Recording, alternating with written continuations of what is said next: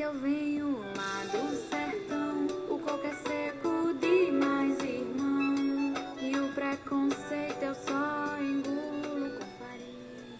Sejam todos muito bem-vindos a mais um episódio do podcast Na Trilha do Historiador.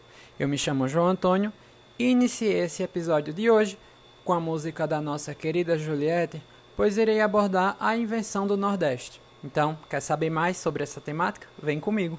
Lembrando que esse podcast é uma atividade avaliativa do componente curricular Seminário de Teoria e Metodologia da História 2, ministrada pelo professor Joel Carlos de Souza Andrade, na UFRN Séries Caicó, no curso de História.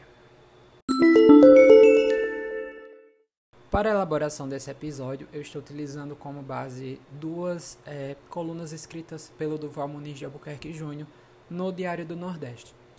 Uma delas é do que está se falando ao se dizer povo nordestino, e a outra intitulada De Bacurau ao chapéu usado por Juliette. Devemos nos orgulhar do cangaço? Pois bem, na coluna intitulada Do que está se falando ao se dizer povo nordestino, é, publicada pelo Duval, ele vai tocar em um ponto bastante importante no que diz respeito à identidade formada pelo povo nordestino, que é muito utilizado nessa nomenclatura, povo nordestino. E como ela acaba é, homogeneizando uma região com diferentes culturas e povos.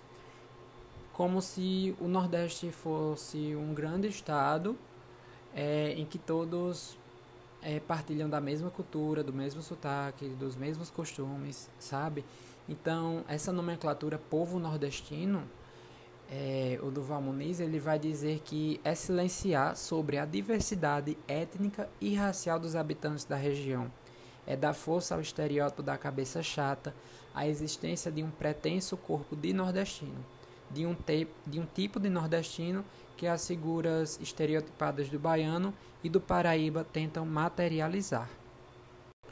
É, então, a construção da região Nordeste no imagético das pessoas de fora da região e até mesmo muito da, das que aqui moram e nos estados daqui partem para uma ideia tanto de um povo sofrido como também de um povo valente, que apesar da seca e falta de água supera as dificuldades. É, puxando um gancho dessa parte dessa construção no imagético das pessoas, é, eu quero comentar sobre a questão de eu iniciar o, o episódio de hoje, né? É, com um trecho da música da Juliette. O porquê, né? Bem, como a gente viu, a Juliette ela venceu o Big Brother, né? Não tem problema nisso. A problemática que começou a surgir disso foi os elementos que ela está utilizando para promover uma imagem, né? Como é a questão do chapéu de cangaceiro, dos cactos, né, do nor desse Nordeste que a gente conhece, que é bem passado na mídia, o Nordeste da seca, o Nordeste da fome, o Nordeste né, do barro, tudo isso. E esse trecho que eu iniciei o podcast, o, o episódio, deixa claro isso, né? Que ela fala que eu venho lá do sertão, o coco é seco demais, irmão. O que seria esse coco é seco demais, irmão, quando ela diz que vem do, norde do sertão, né?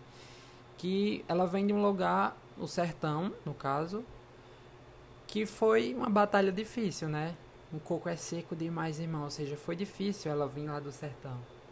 E vale lembrar que ela não é do sertão, ela é do, de Campina Grande, né? Mas, enfim, isso é outra discussão.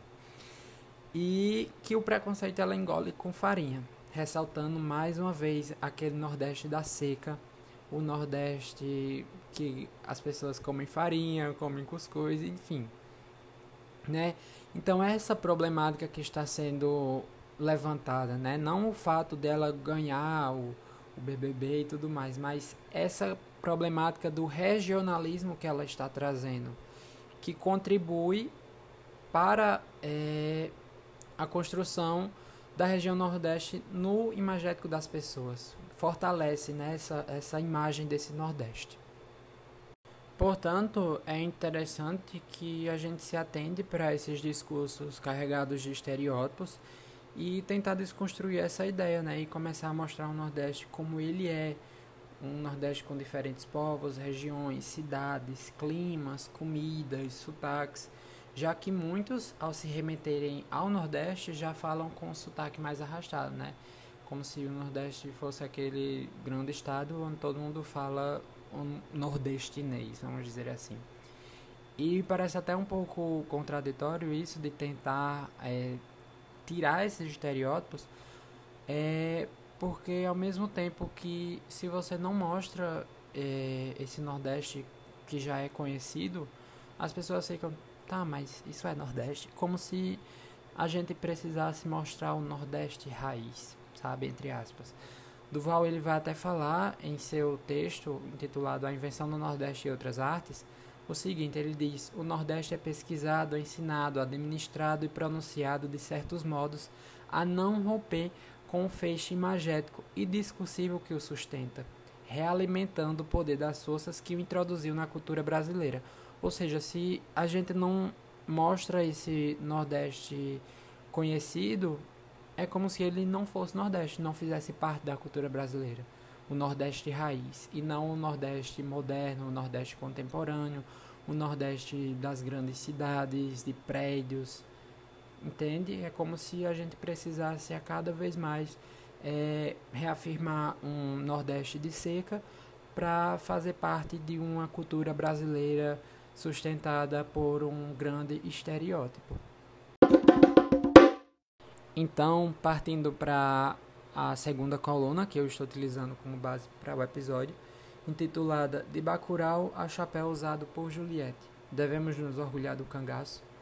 Então, né, como eu falei, a Juliette ela utiliza de alguns é, aspectos que favorecem essa construção da imagem do Nordeste, e um deles é justamente esse chapéu né, de cangaceiro.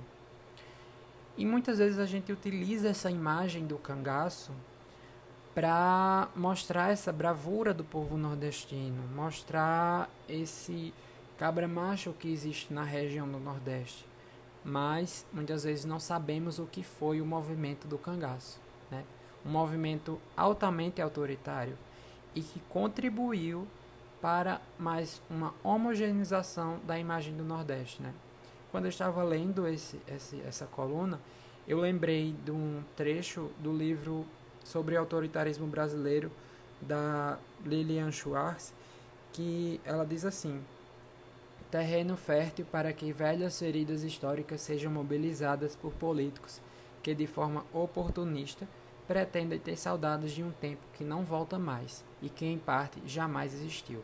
Então, parece que esses movimentos é, no Brasil eles acabam tomando um rumo completamente diferente do que deveria ser, né? Não que a gente esqueça o cangaço, porque faz parte da nossa história, não, não estou dizendo para esquecer, mas que a gente veja o cangaço não com esse olho, com, esse, com esses olhos de tipo, nossa, foi um movimento heróico, nossa, um movimento que a gente deve ter orgulho, mas um olhar diferente, né? Um olhar que a gente estude sobre aquilo, veja o que realmente foi, porque o cangaço ele foi um movimento autoritário, ele foi um movimento é, com bastante machismo, foi um movimento que estupou de várias mulheres, né? Os cangaceiros estupravam das mulheres, então é preciso ter esse olho mais crítico sobre esse movimento.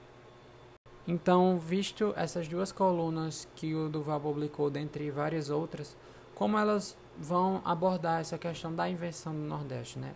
Como eu falei, a, a nomenclatura do povo nordestino ela vai contribuir para é, essa homogeneização da região, o que contribui para a invenção do Nordeste, como se o Nordeste fosse um grande estado onde tivesse apenas uma cultura, apenas um povo. E a questão do cangaço contribuindo para essa construção da imagem de um Nordeste, é, um Nordeste de um cangaceiro, o Nordeste do sertão, o Nordeste da seca, o Nordeste da bravura, né?